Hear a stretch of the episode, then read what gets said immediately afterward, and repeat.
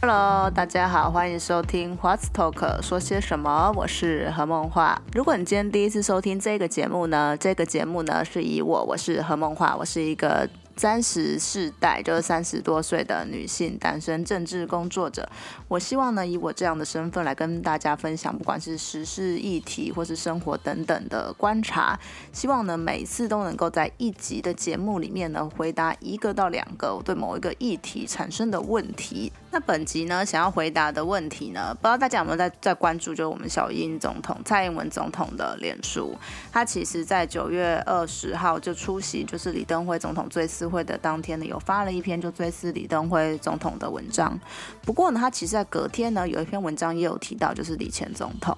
不过呢，这篇文章呢，却是在追思另外一位长辈。这位长辈呢，就是史明。因为九月二十号呢，也是史明逝世一周年的日子。那不知道大家会不会很好奇，说那史明到底是谁呢？为什么就是蔡英文总统呢，又要在他逝世一周年的日子，特别又发了一篇？文章呢？那我们这一集呢，我就希望可以回答市民是谁，他这一生做了什么，能让我们的国家元首在他逝世一周年的时候还会发文追悼呢？其他的人生真是非常的传奇。我先给大家几个关键字：武装革命、偷渡、创业成功、结扎。我觉得这几个关键字应该够让人家好奇他的一生到底发生什么样子的事情了吧？那今天这集就跟我一起来了解市民的一生吧。那我们就开始吧。那在今天的节目开始之前呢，我觉得可以先跟大家再来谈一下本周也发生的一个，我觉得对，嗯，某一个世代的台湾人应该说。二十五岁以上的就是年纪的台湾人来说，很重要的一个共同的记忆，也就是九二一大地震。那九二一大地震其实今年呢也是二十一周年的日子。那我记得是一九九九年，所以是我大概十岁的时候。那其实我们那时候是住在云林，大家可以知道它的正央其实在南投，所以呢，云林呢可以说是一个嗯极度可以体会到地震有多。大的地方，那大家可以知道，其实那个地震发生的时候已经是半夜，好像是一零一两点了吧。所以其实那时候我已经在睡觉了。那我跟我妹那时候睡在一个，我们的房间是一个非常长形的房间，然后非常的小，宽度的话可能就是放下一个床的床的话呢，旁边就是一个走道而已，非常的窄。那长度其实也差不多，因为我们是睡上下铺，然后那个上下铺放上去之后呢，其实前面也大概只剩下了就是可能可以放一两张椅子的这种空间。所以其实基本上我们都只是会回去房间睡觉而已，平常不会在那边活动。不过我们房间呢，还有一个就是那种合适的那种窗户，就是那种拉的，就是可以横拉的那种窗户。然后那种那种窗户其实拉的时候都会发出那种啪啪啪的声音，其实还蛮吵的。如果你踢墙壁啊，或踢那个窗户的时候，也都会发出那种砰砰砰砰砰的声音。那那时候我记得我们在睡觉的时候，睡到一半，我就一直有印象说。为什么那个窗户这么吵？就是那种砰砰砰砰砰砰砰砰的声音，非常的久。你其实当下的感觉就是，嗯，我我其实没有什么很具体的印象，那种摇的感觉，因为我们的房间其实是那种长形的嘛。后来我妈会说，我们像在一个盒子里面，就是有人拿那个盒子在摇的感觉，所以我们其实应该还蛮有安全感的。所以其实我跟我妹都睡得非常的熟，只是就觉得那个窗户为什么会那么吵？为什么一直会有人要在碰那个窗户，一直砰砰砰砰的感觉？除此之外，我们都睡得非常的好。然后是后来就是第一次的那个地震停了之后，就我妈就非常紧张的把我们叫起来，然后就抱着我最小妹妹，因为她还很小，就几乎她说她九二一是她第一个的印象，所以那时候应该五六岁，所以就可以知道说为什么我会说二十五岁就是以下的人可能对九二一地震都已经没有什么记忆了。那我们全家就跑到那个车上，因为我们家那时候是住在那个比较老的。比较老的建筑啦，所以就觉得可能到车上比较安全。然后其实家里前面就是一块就是广场。所以其实把车子开到广场上面，感觉相较之下呢也比较安全。然后我们那天晚上几乎就是在车子上面度过。那我记得其实也隐隐约约有一些的余震。然后后来到早上的时候呢，其实我们还有上去就是换衣服，要准备去学校上课。然后后来才看电视才发现说，哎，云林已经停课了。而且后来其实停课停了一个礼拜，因为我记得。好像停课没有多久，我我妈妈就带我们回到那个外婆家，就是屏东那里。我记得我们那时候都在都在屏东，然后在看新闻的时候就会有印象，说那个新闻数字上面那个死亡人数就是一直不断的往上跳，然后你看到的都是很多大楼就是倒塌的那种画面。我记得那时候有一对兄弟，好像是好像在地震过了很久之后，好不容易还找到的少数的生还者，然后那个当下那个画面其实是真的让所有人都感到非常的振奋，就是觉得。就终于有一些好消息了，这样子的感觉，我那个画面我到现在都还记得非常的清楚。其实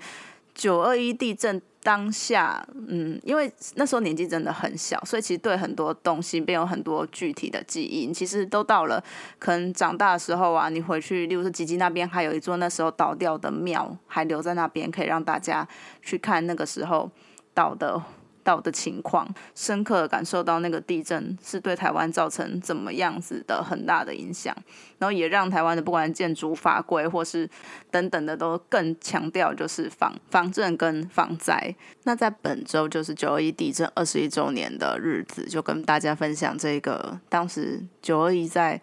南投的旁边感受到了极大摇晃的回忆，也希望大家可以在平时的时候就做好的，不管是防灾的。嗯，各种的准备，或者有的这些这样子的意识，因为其实台湾真的是在一个嗯断层带上面，地震对我们来说真的非常的不陌生。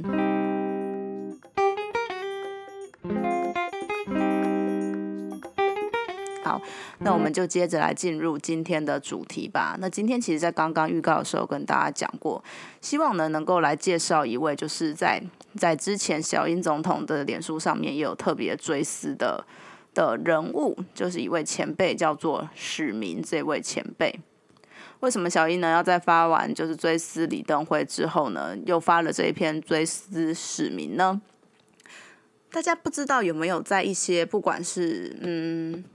嗯活动场合，就是那种可能比较政治型的活动场合，或是社运的场合呢，会看到有那种。嗯，战车就我们说的战车，就是很大的货车，然后很高的那种，都会插满了很多的旗子，然后上面写台湾民族主义，然后就插了几乎是一整排哦，它要把几乎四面都围住，然后那个车子其实有时候会在路上走，但我每次看到的都是它停下来的样子，不知道大家有没有注意过这个车子跟这个车队？那其实呢，就是那个市民的车队，他所宣传台湾主义的一个车队。不过他所做的事情呢，并不只是就是用了一个车队这样宣传而已，这只是他在一九九三年回台之后的一个行动。他其实在流亡了日本非常久的一段时间，而且他其实呢，也曾经呢，就是在台湾还在日本统治的时候呢，就潜到了中国，加入中国共产党做地下组织，所以他的一生可以说是非常的传奇。好，但我们还是呢，就先从就是最简单的人物基本介绍来介绍史明好了。那史明他其实他的本名不是叫做史明，史明是他写书的艺名，他的本名呢是叫施朝晖，这个字应该念朝吧，因为那个就是那个。呃，破音字可能念朝阳，或是那个朝代的那个朝，师朝会。他其实是在台北的士林出生，他们家其实是一个地方上面的望族，也就是说，他其实出生的就是家境还蛮好的。那在日本时代出生的，他其实比李登辉大五岁而已，觉得差不多就是差差五岁，可以说是同一个世代吗，还是有差一代呢？我不太确定。反正他跟其实跟李登辉的年纪。还蛮近的，然后他其实呢非常的长寿，他到去年过世是他活到一百零三岁才过世。那其实要用的那个，就是因为你每个不同的年龄过世要用的那个称呼不一样嘛，可能什么享寿享年或是什么什么各种之类，我也忘记了。那个是国文课的时候会教的非常清楚，那你一般就不会特别去研究这些东西。反正他就是非常的长寿，活到一百岁以上的一百零三岁。那他活过那么长人生，当然从日本时期，然后到台湾，后来就是国民党政府来台，一直到台湾民主化之后的现在，活过了台湾非常多的时期。那他为什么就值得就是被大家记得呢？他他的身份其实是一个推动台湾独立的台湾运动家。而且他的嗯，台湾独立的方式呢，其实跟一般的比较不一样。他其实常年在日本的时候，他都是做那种地下组织的工作，喜欢用这种方式嗯来达到台湾独立的这样子的目标。而且他在之中呢，其实有不断的就随着时代的环境跟情势来做很多路线上面的改变。因为他其实最早呢，那个走武装这武装革命这样子的路线的，不过后来呢，就随着时代慢慢的来调整。那另外一方面，我觉得很多人会受到的史明的启蒙呢，应该可以说是史观上面一个很大的冲击。因为史明他其实有完成一本著作，叫做《台湾人四百年史》。那其实这本书呢，也是他就史明这个名字的由来。他在里面用的笔名呢，就是史明。然后这个名字的意思呢，就是把历史用明了。然后所以呢，就会有这个名字的由来。虽然说我们现在，嗯，这个这个时代人在谈台湾史是一个非常好像很理所当然的事情。然后台湾史有四百年啊，好像很稀松平常。不过呢，其实大家回想一下，在我我是一九八九嘛，可能三十三十多岁这个时代，其实可能在四五十岁那个时代，他们读到台湾史的了解程度已经少非常多了。你就更不要说，就是可能在就是年纪大一点的长辈，他们那时候可能根本完全没有一个史观是台湾人的角度出发，可能都是放在不管是诶中华中中国史啊的一一角啊，或者是可能嗯日本的殖民史的可能某一个角落这样子，就是在一个很片状的状况下，没有一个是从台湾。自己出发的角度来看历史，也因此呢，其实这本书呢也成为了非常久的一段时间的禁书。那也是史明在一个台湾人的史观，然后被大家深刻了解上面，我觉得非常重要的一个贡献。那我们就来从我刚刚可能下的那四个关键字来了解，就市民的一生好了。不过我下的顺序，嗯，有一点就是没有照那个他的人生的顺序下啦。然后，其实在那个我第一个提到的关键字武装革命之前，他还有一段就是他的人生的故事。先来讲讲那时候的故事。那刚刚其实有提到说，史明是在日本时期出生的，而且他们家是一个望族，所以其实大家可以想象得到，这种家庭其实通常都会有钱给小孩子出去读书。不过呢。史明呢，他去日本读书呢，他是偷偷逃去的。为什么呢？因为他家里的人希望他去读医科，他不想去念，所以呢，他就偷偷呢，就是在他高中念到最后一年的时候呢，跑到日本去，他想要去去日本念他喜欢的，就是政治经济的学门。所以他就这样子，就是离家出走，然后到了日本。然后到日本，他其实是念早早稻田大学的，就是也是一所名校，早稻田大学的政治经济学部，就是一个名校的，也嗯算是还不错的科系。那这个科其实在当时念的台湾人是非常少的，因为我们可以知道。台湾人当时可能还是比较希望，可能小孩子做医生啊，不然可能就是去什么可能学商的啊，要读这种什么出来不知道干嘛政治经济学科呢？当然是少数中的少数。不过呢，因为史明他在念书的这段时间呢，是已经是在那个打仗的时候了。他是在一九三七年的时候前去，就是走到田念书的，所以他其实，在念书的时候呢，就是断断续续呢会受到就是。战争的影响，那他其实，在早大早大的时候呢，他也有被学校的不管是学风啊，或者系上的科系呢，开始陆续接触接触到就是马克思主义啊、社会主义相关的的一些东西。而其实史明在他的就是自己的思想上，或是就是族民族的意识上面，他。一直都不认为自己是日本人，这我觉得跟他们家庭环境也多少有点关系。因为他爸爸以前其实有参加过像是什么文化协会啊，那时候一些就是抗日的一些组织活动，所以我觉得在可能在史明年轻的时候呢，他就一直不觉得自己是日本人。不过我觉得当时他也并没有还没有觉得自己是所谓的。台湾人，那我们可以知道说，他其实读了很多马克思等等相关的主义之后呢，他也知道台湾的状况可能是在一个日本的帝国的殖民主义之下，因此呢，他的想要做的抗日运动呢是反殖民，然后反对帝国主义。他向往的呢，其实呢就是当时在中国的那中国共产党。所以呢，他在就是大学就是念到最后一年的时候，那当时其实呢。也也已经状况很混乱了，因为很多的同学呢都要被抓去当兵，他们日本人的同学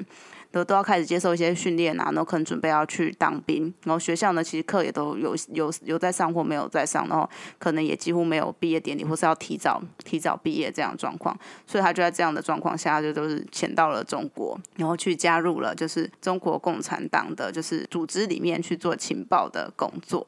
不过呢，也因为呢有这一段的，就是过程，就让他在很早的时间之内就看清了中国共产党有多么的可怕。因为他在现场感受了在中国共产党统治之下的就是那种的人民的批判是多么的可怕。因为嗯，大家如果有读过嗯相关的什么文化大革命或是等等的历史，会知道说，就是当时共中国共产党刚取得政权的时候，会在每个地方好像村庄都会进行一些。就是批判那些地主啊，就是然后那些既有的既得利益的阶级的这样子的工作。那当时其实史明他在在中国，他就看到了非常多这样子的事情，非常多的地主是被吊起来打。那他的口述史里面其实有说到，他在台湾的时候完全没有看过任何人被吊起来打，可是那却在中国这样子的发生。然后呢，那些被吊起来打、被批斗的地主，其实在他看来，很多呢，其实跟一般的农人并没有什么两样，就可能只是稍微有钱一点，并不到有钱到那种非常。夸张的人，除了打地主之外，他们还会在每个村庄里面执行一个人民审判的仪式。那简单的说，就是把农民的情绪，就是激昂的鼓噪，然后去批判那个地主，说他到底犯了什么样的罪，然后再借由这样子的情绪之下，说那我们要不要来？给他什么样子的处罚？那要把把他杀了好吗？然后如果大家就是没有什么反应，或是就是在这样子的情绪之下赞成了之后呢，那个他们党就会说这是大家的决定，就是我们要把这个地主处死，而且是所有的村民一起来就是行动来把他处死。史明在当时看到这样的行动，在他口述史里面是说他会有。几乎每次一看完一个审判，就两三天都吃不下饭。那我觉得就是一种对共产主义，尤其是中国共产党的幻灭。所以也因此，他在幻灭了之后呢，他又就是偷偷的逃回、逃亡、逃回了台湾，因为他知道，就是嗯，中国共产党解放台湾这一招已经就是完全行不通了，必须要为台湾再找新的出路。而当时的国民党统治，我觉得让他意识到了，这根本就是另外一个的殖民的政权，所以开启了使命的武装革命路线之路。那当时他就是有聚集了一些的伙伴，然后准备要就是暗杀蒋介石。那他们其实在准备，就是可能去到处找武器啦等等的，要去做一个就是暗杀的规划。不过呢，在这其中呢，好像风声就有走漏吧，他们好像不就是藏枪支的地方就被发现了，所以就开启了他自的。有另外一段的流亡的过程，这个我就要说到第二个关键字，也就是偷渡。当他发现到事迹败露，就是就是国民党开始抓他之后呢，他就想说要逃到国外去。那其实第一个想法就是日本，因为其实日本就是他熟悉的地方嘛，他在日本读过书，然后也是因为在那个日治时代长大，所以会讲日文，日文可能讲的就是比中文还好，所以他就希望说可以就是偷渡到日本。他其实先去基隆港附近的码头，就是工作了非常久，就是假装是那个工人，跟工人们一起工作了非常久，等到就是。跟大家关系都混的比较熟了之后呢，他就跟就是工头说，他想要一顶红帽子。红帽子是什么意思？红帽子就是如果你有这顶红帽子的话，你就可以去那个船上，就是要运东西的船上去巡视啊，或者看货物等等之类的，你是要用这个来做一个识别。然后当然也塞了一些钱给他，因为其实我们有提到市民家里还蛮有钱的，所以在这方面他其实不是什么样子的问题。然后后来就是，嗯，他就跟直接跟工头讲明了他要偷渡嘛，那工头就是也什么话都没有讲，然后就给他了红帽子。然后他等到他就是在拿到了红帽子，然后观察了就是寝室，然后几天之后，他终于有一天就。决定要偷渡了，所以他就是在巡完船之后，就把他的红帽子拿给另外一个工人，就说把这个拿给工头，然后他就躲到船上面去，就是要再相交到日本的那种大船。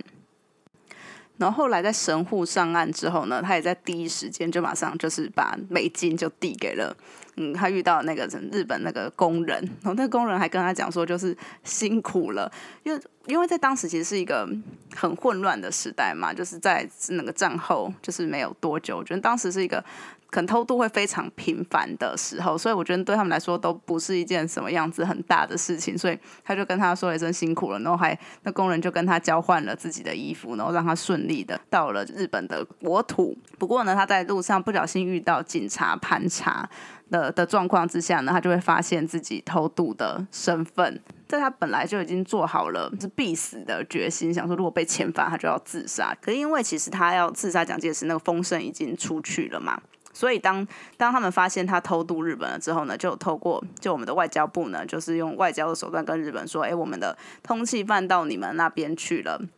那希望呢，你们可以就是赶快把他遣返回台。可是这样子的一个做法，就更印证了他使命是一个政治犯，所以因此呢，他就获得了日本的政治庇护，所以可以居留在日本，就开启了他四十一年在日本的流亡的生活。不过呢，也是一个创业成功的故事。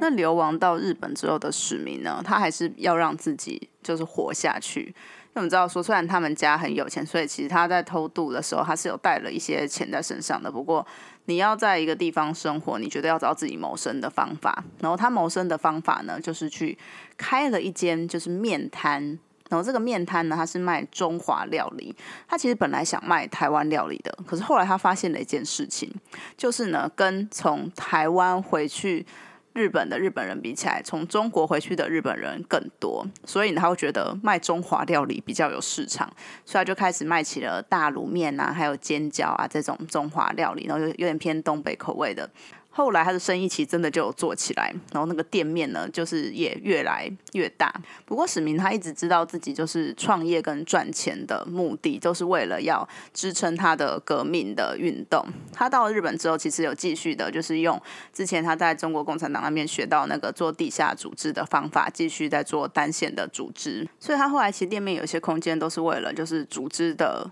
功能而使用的，可能会有那个组训的地方啊，或是大家来就是培训的时候可以住的地方，就是它的面店还有这样子的附加的。功能。那在早期的时候呢，其实史明他还是走比较武装的路线，所以他们都会去炸一些火车啦或铁轨，会去研究要去怎么炸会比较好，就是规划一些相关的行动。然后其实比较简单的，就是可能来日本找他受训完之后，就会带一些相关的传单，就是回去台湾就私底下的发。那其实他们在做这种武装行动的时候呢，他们也跟日本的赤军就是有一些相关的合作。那如果大家有听前几集的。节目会知道，其实日本的左派呢，有一派呢也是非常的就是武装激进派的，所以他们会有非常娴熟的技术。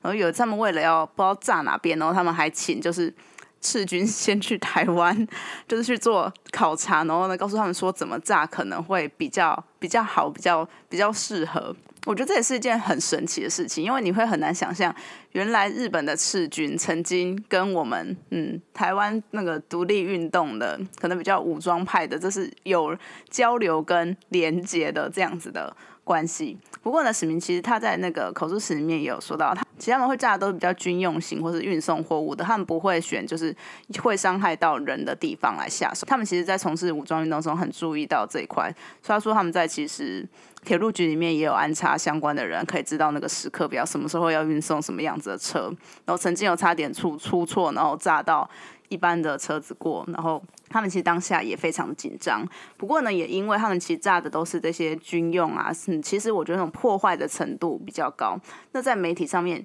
如果因为如果你没有其实相关人员受伤的话呢，你就很难会在媒体上面争取到曝光。所以其实他们说，他们其实炸了六七次，其实只有第一次有登报而已，其他的话几乎都消息都被压下来了。我觉得史明的这段就是口述史的回顾，也真的让大家更了解了，就是所谓在追求可能台湾的不管是民主自由或是独立这一块里面的武装。武装路线的一些过程跟历史，我觉得这一块其实也是嗯台湾人需要去了解的。虽然说他们的路线可能在相较之下会比较没有受到大家的赞同，会觉得他们可能太过激进或怎么样。因为我觉得非常有趣的一件事情，就是在史明书中提到他做组织的那些人啊，其实跟我们以往看可能主流的那些民主运动比较不一样的是，主流民主运动其实比较多的还都会是知识分子为主。但史明其实提提到很多这种气头啊，或者是那种诶做比较底层工作的，例如说诶渔民啊，他就有吸收，就是渔民在可能要去比较远洋的地方捕鱼，然后会会跟一些其他的就是渔民交换资讯。或者像其中有一位去找史明，就是后来他计划要刺杀蒋经国的那位郑平，就他也是一位面包师傅。那其实史明对郑平的回忆，我觉得也是那个整本他的口述史里面非常感人的一段。要说其实郑平他每次都是借着去宗教的那种参访活动，然后然后再借机就是偷溜离开团体，然后去找。去找史明，然后其实他一开始去找他的时候，他就已经跟他讲说，他们有有聚集的一群人，然后要计划要去刺杀，就是蒋经国。那可问题上面最最缺乏就是要找到那个枪支，就算没有枪支的话，没有办法去实行这样子的计划。然后后来呢，史明就是有跟他讲说，好，那他负责来帮他找枪支，他可能多久之后呢，再去日本找他，可能等他的消息。不过呢，后来就正平他就很心急的想要赶快去实行这个计划，然后他就在透过其他管道找枪支的时候呢，不小心都有心机败露，然后就被就国民党抓起来，然后后来就被判决死刑，然后被枪决。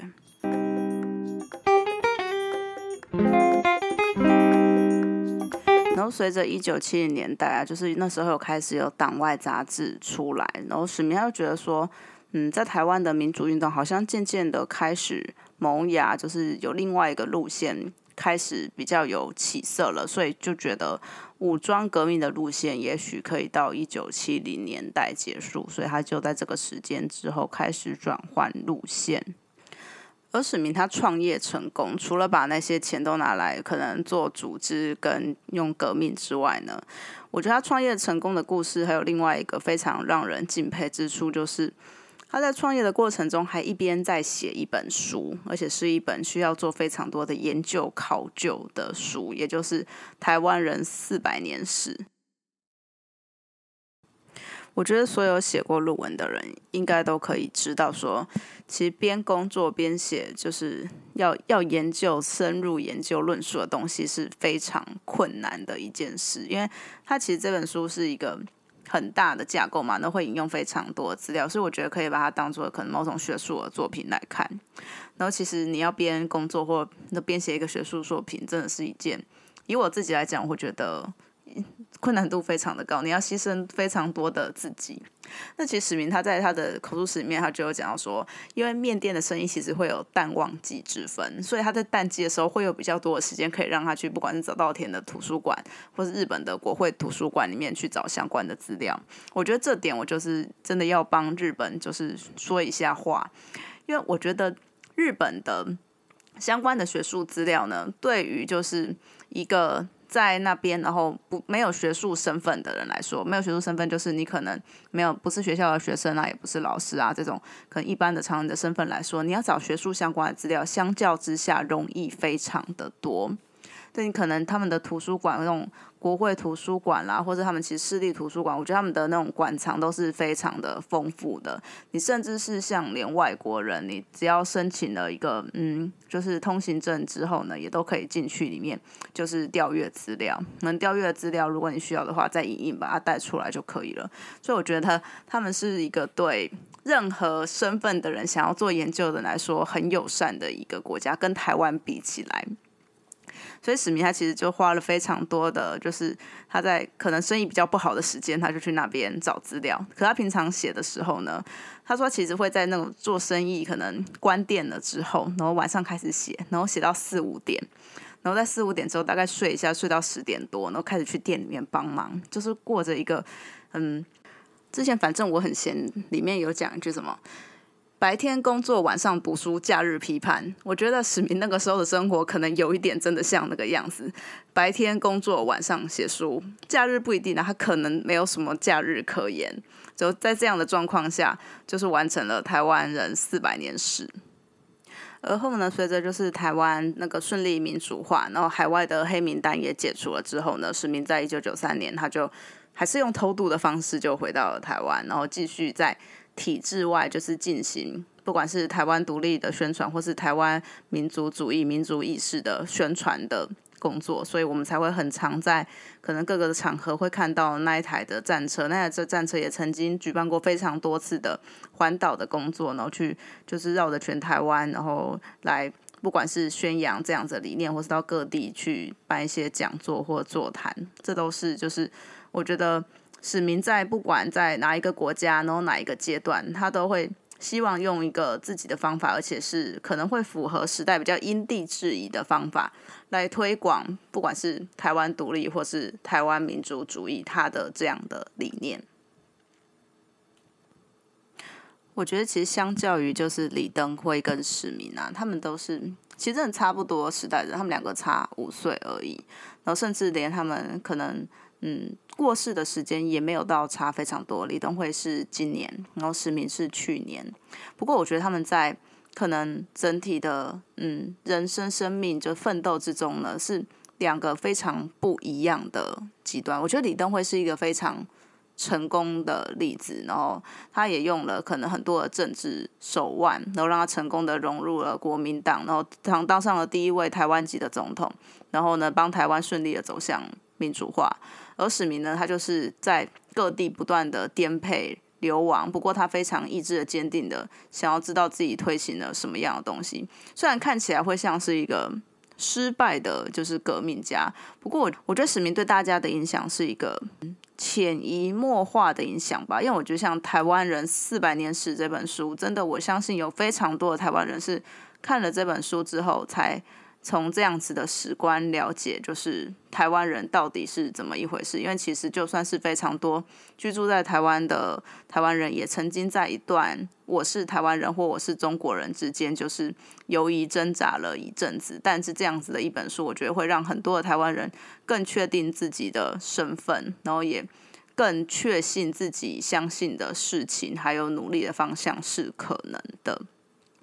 所以其实有时候我会对于大家会把李登辉说是台湾国父或什么民主之父，嗯，这样子的讲法是抱有嗯某一种程度的怀疑，因为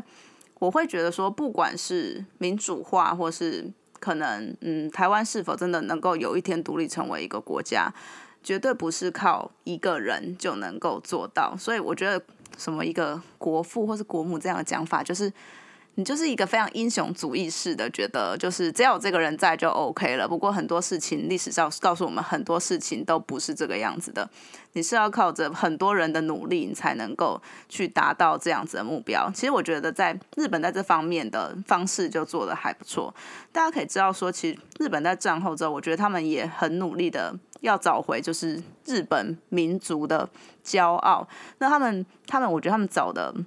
嗯，过程呢？这段的过程呢，是明治维新那个时候，就是日本这个国家要走向现代化，经历这样转型之后的故事，来鼓舞跟振奋日本人。不过他们也并没有就是提出什么谁是什么维新之父啊，或者什么之类的。我们其实比较常看到的，会是例如说，呃，有几个什么维新志士，然后都是非常多个人，然后很多的人民，甚至可以到四十几个的。因为我记得。嗯，在年初去日本的时候，在一间的嗯温泉温泉旅馆，那时候我去报那种 hikari，就是一天就是你可以泡了就回去的那种温泉旅馆的休息室，就看到墙上就挂了一个维新四十一志士的图，对，那个图上面就有四十一个人哦，所以你就会发现说他们这样子的纪念呢是一个。非常大的一批人，其实这批人都是为当时的日本做了非常多的努力。呃，虽然有几个会大家可能比较熟悉，会听到知道名字，例如说西乡隆盛啊，或者什么坂本龙马。不过呢，他们在整体上呢，会是一个一群志士这样子的方式。我觉得是一个比较，嗯，不管是在历史呈现上面，或者是在嗯叙述上面比较好的方式。因为我们永远都不能期待有一个人出来可以带领大家走向什么样子的未来。我觉得是必须要大家一起努力，很多志同道合的人，也许某些想法上面有些小小不一样，不过在大方向上面，大家都是有一样的目标的人，大家一起努力，在各个岗位上才能够达成我们一个最大的目标。大家可能有发现，我最后一个关键字结扎还没有说，没错，故意留到最后来给大家做这个小小的铺陈，让大家解答到底结扎是有怎么一回事呢？结扎其实是史明他当时在中国就做地下情报组织的时候，他因为看到呢其中一位同事，然后就是要做一个就是工作的调整，要调到一个地方，然后呢他就跟那个同事说：“哎，恭喜啊，你要调到那边去。”那同事就跟他讲说。这不是什么恭喜，然后是因为呢，他那个时候的伴侣怀孕了。那因为这样子呢，他们党要把他调到一个比较偏僻的地方，因为他知道很多情报，他他怕他把秘密讲出去。可是因为他伴侣怀孕了，所以他在从事情报工作上面可能就会有一些的嗯牵绊跟期待，就是很难再继续从事这样子的工作，所以有这样子的安排。所以那个其实那位同志是非常的不开心的。然后史密提听到这件事情之后。他就有点惊吓，觉得很害怕，说有一天自己也会因为这样的无法继续完成自己的志志向跟革命。所以他就跑去结扎，而且因为他当时非常的年轻，他说要跑去前三家医院的时候，那医生都非常激动，跟他说：“你那么年轻，你为什么要结扎呢？你再回去想想吧。”等直到他遇到了一个日本的医生，然后呢，他说日本人就是你跟他说不要问了，他就是不会问，然后就帮他执行了施行了结扎手术，所以他就在很年轻的时候呢就结扎。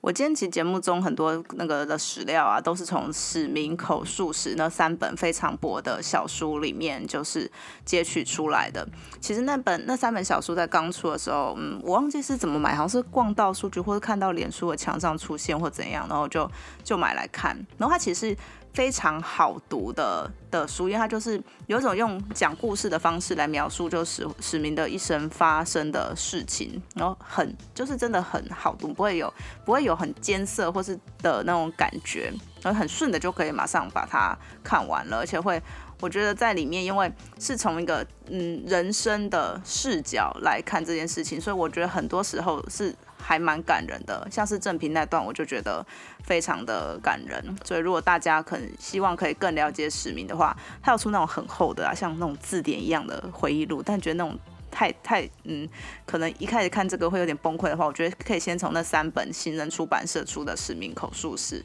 来先入门，然后后续如果真的会有兴趣，不管是对他的思想或者什么各个有兴趣的话，可能再去看相关的书籍，非常的推荐那三本书。那今天的节目呢，就从我们蔡英文总统他在追思了李登辉前总统之后呢，追思了另外一位前辈史明前辈这件事情来切入，让大家了解说为什么蔡总统要追思这位史明，他到底这一生做了什么样的事情，让他在过世一周年之后呢，总统还会发文继续追思他，然后也跟大家介绍了他传奇的一生跟他的思想，以及为台湾的不管是思想上或是历史上所带来的改变。那我今天的节目呢，就进行到这边。如果你有什么样的心情或想法，都欢迎去部落格留言，或者可以追踪我的 IG，然后私讯那个所谓的小盒子，那或是我有脸书，你也可以在我的粉丝页按赞。当然，你要寄 email 给我也没有问题。那我们就下次见喽，我是何梦画，大家拜拜。